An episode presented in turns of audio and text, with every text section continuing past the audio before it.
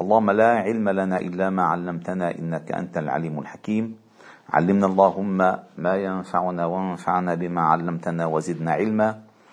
واجعلنا ممن يستمعون القول فيتبعون أحسنه. وأدخلنا برحمتك في عبادك الصالحين.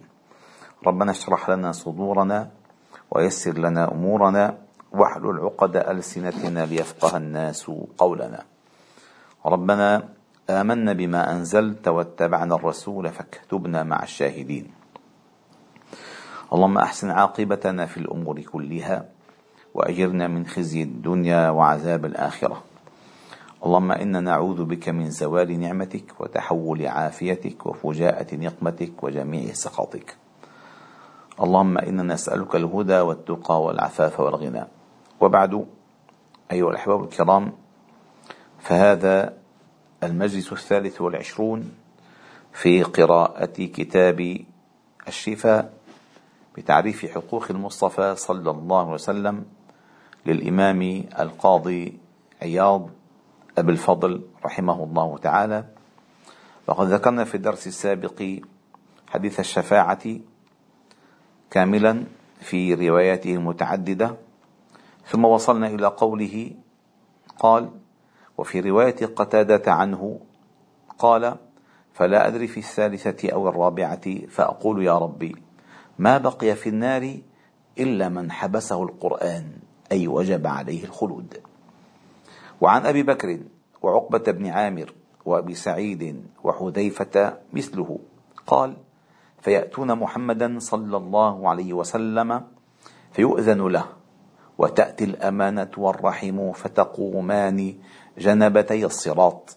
وهذا لعظيم آه، قدرهما عند الله تعالى الأمانة والرحم. سبحان الله وذكر في رواية أبي مالك عن حذيفة رضي الله عنه قال فيأتون محمدا صلى الله عليه وسلم فيشفع فيضرب الصراط فيمرون أولهم كالبرق ثم كالريح والطير وشد الرجال ونبيكم صلى الله عليه وسلم على الصراط يقول اللهم سلم سلم حتى يجتاز الناس وذكر آخرهم جوازا الحديث.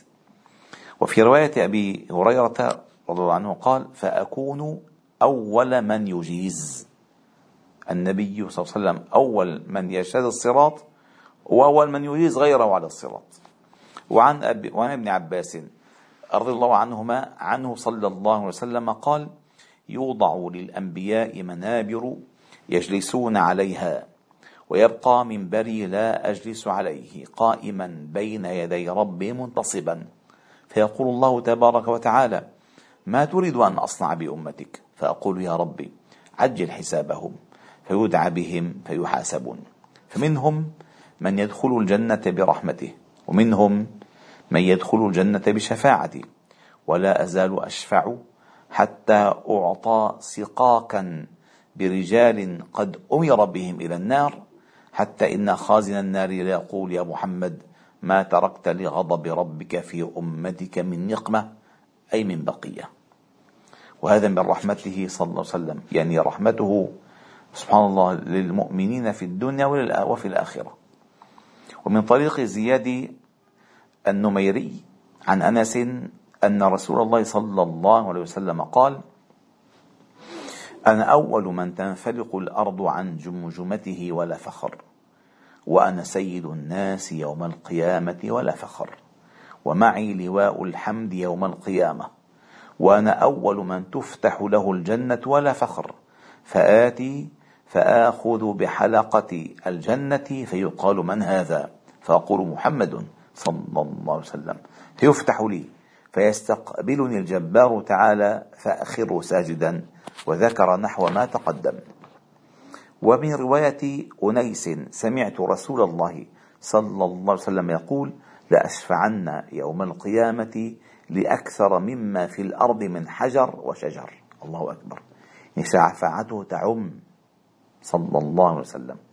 ثم قال المؤلف رحمه الله فقد اجتمع من اختلاف الألف من اختلاف ألفاظ هذه الآثار أن شفاعته صلى الله عليه وسلم ومقامه المحمود من أول الشفاعات إلى آخرها من حين يجتمع الناس للحشر وتضيق بهم الحناجر ويبلغ منهم العرق والشمس والوقوف مبلغة وذلك قبل الحساب فيشفع حينئذ لإراحة الناس من الموقف ثم يوضع الصراط.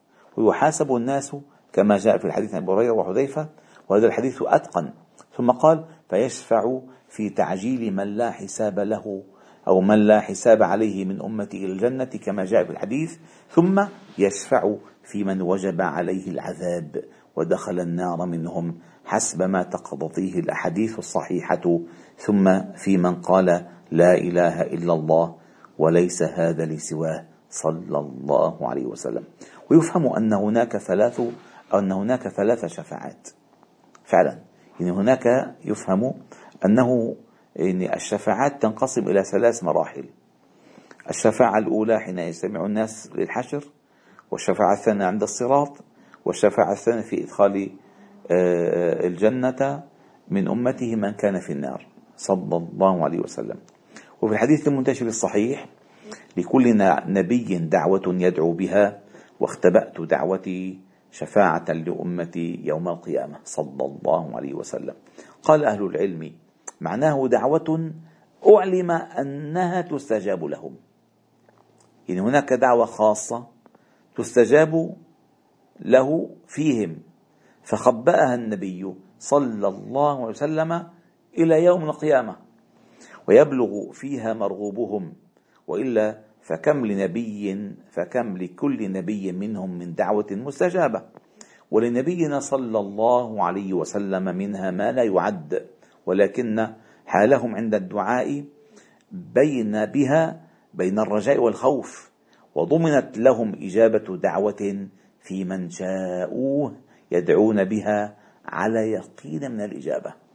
صلى الله عليه وسلم. لذلك من رحمته بأمته صلى الله عليه وسلم أنه خبأها هذه الدعوة إلى يوم القيامة إلى حين يحتاج إليها. وقال وقد قال محمد بن زياد وأبو صالح عن أبي هريرة في هذا الحديث لكل نبي دعوة مستجابة دعا بها في أمته فاستجيب له وأنا أريد أن أؤخر دعوتي شفاعة لأمتي يوم القيامة. صلى الله عليه وسلم. وفي رواية أبي صالح قال لكل نبي دعوة مستجابة فتعجل كل نبي دعوته. ونحوه في رواية أبي زرعة عن أبي هريرة. وعن أنس مثل رواية ابن زياد عن أبي هريرة. فتكون هذه الدعوة المذكورة مخصوصة بالأمة مضمونة بالإجابة. وإلا فقد أخبر صلى الله عليه وسلم أنه سأل لأمته أشياء من أمور الدين والدنيا أعطي بعضها بعض أعطي بعضها ومنع بعضها. وادخر لهم هذه الدعوة ليوم الفاقة وخادمة المحن وعظيم السؤال والرغبة. جزاه الله أحسن ما جزى نبيا عن أمته وصلى الله عليه وسلم تسليما كثيرا كثيرا. سبحان الله.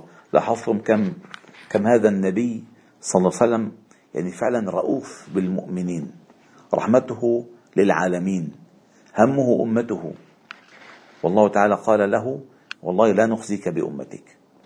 ولسوف يعطيك ربك فترضى. قال فصل. في تفضيله في الجنة بالوسيلة والدرجة الرفيعة والكوثر والفضيلة. حدثنا القاضي أبو عبد الله محمد بن عيسى التميمي والفقيه أبو الوليد هشام بن أحمد بقراءة عليه. قال حدثنا أبو علي الغساني حدثنا النمري حدثنا ابن عبد المؤمن حدثنا أبو بكر التمار حدثنا أبو داود حدثنا محمد بن سلامة حدثنا ابن وهب عن أبي لهيعة وحياه وحياه وسعيد بن أبي أيوب عن كعب بن علقمة عن عبد الرحمن بن جبير عن عبد الله بن عمرو بن العاص أنه سمع النبي صلى الله عليه وسلم يقول إذا سمعتم المؤذن فقولوا مثل ما يقول ثم صلوا علي فإنه من صلى علي مرة صلى الله عليها عليها أو صلى الله عليه بها عشرا ثم سلوا الله تعالى لي الوسيلة فإنها منزلة في الجنة لا تنبغي إلا لعبد من عباد الله وأرجو أن أكون أنا هو فمن سأل الله لي الوسيلة حلت عليه الشفاعة صلى الله عليه وسلم. وفي حديث آخر عن أبي هريرة قال الوسيلة أعلى درجة في الجنة. وعن أنس قال قال الرسول صلى الله عليه وسلم بينما أنا أو بين أنا أسير في أسير في الجنة إذ عرض لي نهر حافتاه قباب اللؤلؤ. إذ هذا حافتاه قباب اللؤلؤ. قلت لجبريل ما هذا؟ قال هذا الكوثر الذي أعطاكه الله. قال ثم ضرب بيده إلى طينه فاستخرج مسكا. يتصور هذا النهر الذي يجري تحته عادة بيكون في طين. تصوروا أن هذا الطين الذي تحت هذا الماء الجاري الذي هو الكوثر طينه مسك. طينه مسك وليس تراب. وعن عائشة أم المؤمنين رضي الله عنها وعن ابن وعبد الله بن عمر مثله كذلك وقال ومجراه على الدر والياقوت وماؤه أحلى من العسل وأبيض من الثلج. اللهم ارزقنا شربة منه من يده الشريفة لا نظمأ بعدها أبدا صلى الله عليه وسلم. وفي رواية عنه قال فإذا هو يجري ولم يشق شقا ولم يشق ولم يشق شقا. يعني هذا النهر عليه يعني ماشي بانسياب من ما عنده تدرجات ماشي تماما كأنه قالب واحد. عليه حوض ترد عليه أمتي وذكر حديث الحوض. ونحوه كذلك عن ابن عباس. وعن ابن عباس قال الكوثر الخير الذي أعطاه الله تعالى إياه صلى الله عليه وسلم. وقال سعيد بن جبير والنهر الذي في الجنة من الخير الذي أعطاه الله تعالى إياه. وعن حذيفة فيما ذكره عليه السلام عن ربه قال وأعطاني الكوثر وهو نهر من الجنة يسيل في حوضي الله أكبر.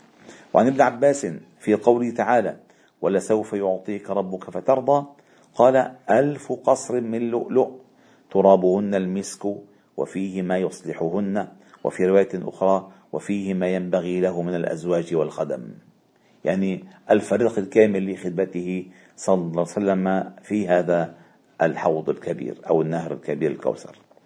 فصل قال في معنى الأحاديث الواردة بنهيه صلى الله عليه وسلم عن تفضيله على الأنبياء. هو بداية نعلم جميعا أن النبي صلى الله عليه وسلم هو أفضل الخلق على الإطلاق. هو أفضل الأنبياء. ولكن نهيه عن تفضيله على الأنبياء من باب التواضع. من باب التواضع. قال فإن قلت إذا تقرر من دليل القرآن وصحيح الأثر وإجماع الأمة كونه أكرم البشر وأفضل الأنبياء. فما معنى الأحاديث الواردة بنهيه عن التفضيل كقوله فيما حدثنا الأسدي قال حدثنا السمرقندي حدثنا الفارسي حدثنا الجلودي حدثنا ابن سفيان حدثنا مسلم حدثنا ابن مثنى حدثنا محمد بن جعفر حدثنا شعبة. عن قتادة قال سمعت أبا العالية يقول حدثني ابن عم نبيكم صلى الله عليه وسلم يعني ابن, يعني ابن عباس عن النبي صلى الله عليه وسلم قال ما ينبغي لعبد أن يقول أنا خير من يونس بن متى. وفي غير هذا الطريق عن أبي هريرة عن وسلم أنه قال يعني ما ينبغي لعبد الحديث.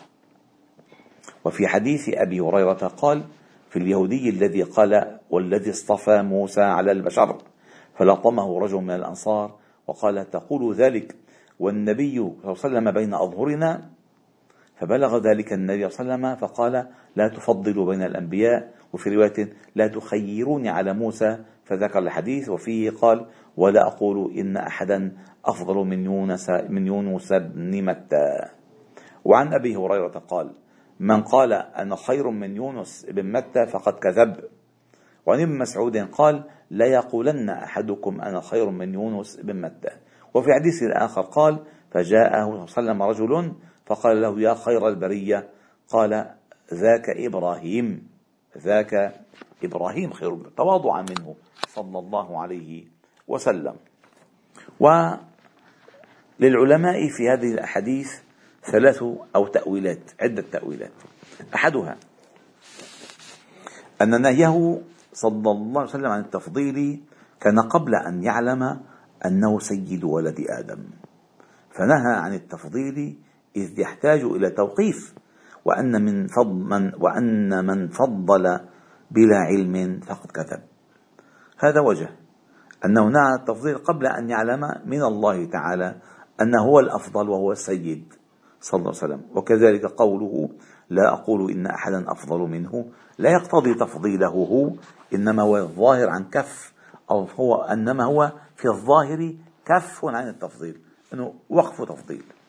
وفي الحديث الوجه الثاني والوجه الثاني أنه قال صلى الله عليه وسلم على طريق التواضع ونفي ونفي التكبر والعجب وهذا لا يستمنى الاعتراض. والوجه الثالث ولعله هو الأفضل وهو الأوجه ألا يفضل بينهم تفضيلا يؤدي إلى تنقص بعضهم أو الغض أو الغض. منه لا سيما في جهة يونس عليه السلام إذ أخبر الله تعالى عنه بما أخبر لئلا يقع في نفس من لا يعلم منه بذلك غضاضة وانحطاط من رتبته الرفيعة. يعني مثلا لما يونس متى مذكور بسورة الصفات إذ أبق إلى إلى الفلك المشحون. يعني ذهب مغاضبا. يعني ترك قومه قبل أن يؤمر أن يترك. فلا يظنن أحد أن يقول أن أفضل من يونس متى تنقصا من قدره. هذا الذي وجه, وجه إليه. قال إذ قال الله تعالى إذ أبق إلى الفلك المشحون وقال تعالى إذ ذهب مغاضبا فظن أن لن نقدر عليه. فربما يخيل لمن لا علم عنده حطيطته بذلك. والوجه الرابع منع التفضيل في حق النبوة والرسالة فإن الأنبياء فيها على حد واحد إذ هي شيء واحد لا يتفاضل وإنما التفاضل في زيادة الأحوال والخصوص والكرامات والرتب والألطاف. وأما النبوة في نفسها فلا تتفاضل وإنما التفاضل بأمور أخرى زائدة عليها أو زائدة عليها. لذلك منهم رسل ومنهم أولو العزم من الرسل ومنهم من رفع مكانا عليا ومنهم من أوتي الحكم صبيا وأوتي بعضهم الزبر وبعضهم البينات ومنهم من كلم الله ورفع بعضهم فوق بعض درجات. قال الله تعالى ولقد فضلنا بعض النبيين على بعض وآتينا داود زبورا وقال تعالى تلك الرسل فضلنا بعضهم على بعض. قال بعض أهل العلم والتفضيل المراد لهم هنا في الدنيا وذلك بثلاثة أحوال. يعني هذا التفضيل في الدنيا قال أن تكون آياته ومعجزاته أبهر وأشهر أو أن تكون أمته أزكى وأكثر أو أن يكون في ذاته أفضل وأطهر وفضله في ذاته راجع إلى ما خصه الله تعالى به من كرامته واختصاصه من كلام أو خلة أو رؤية أو ما شاء الله له من ألطافه وتوحى في ولايته واختصاصه. ولو دققنا في هذا الكلام لوجدنا أن ثلاثة أن ثلاثتها ثلاثتها محققة في النبي صلى الله عليه وسلم وفي أمته. وقد روي أن النبي صلى الله عليه وسلم قال إن للنبوة أثقالا وإن يونس تفسخ منا تفسخ الربع فحفظ الرسول صلى الله عليه وسلم موضع الفتنة من أوهام من يسبق إليه بسببها جرح في نبوته أو قدح في اصطفائه وحط من رتبته ووهن في عصمته شفقة منه صلى الله عليه وسلم على أمته. يعني قال لنا هذا المسألة لا تفاضل من الأنبياء حتى لا أحد يقع آه، في كلام لا ينبغي أن يكون.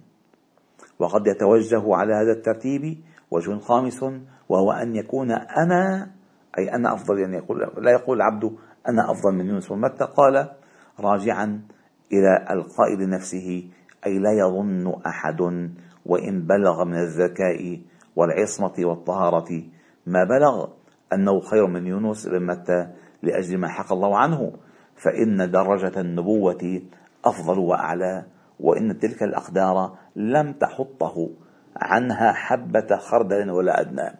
وسنزيد إن شاء الله تعالى في القسم في القسم الثالث من هذا بيانا إن شاء الله تعالى. فقد بان لك الغرض وسقط بما حررناه شبهة المعترض وبالله التوفيق وهو المستعان ولا إله إلا هو والحمد لله رب العالمين.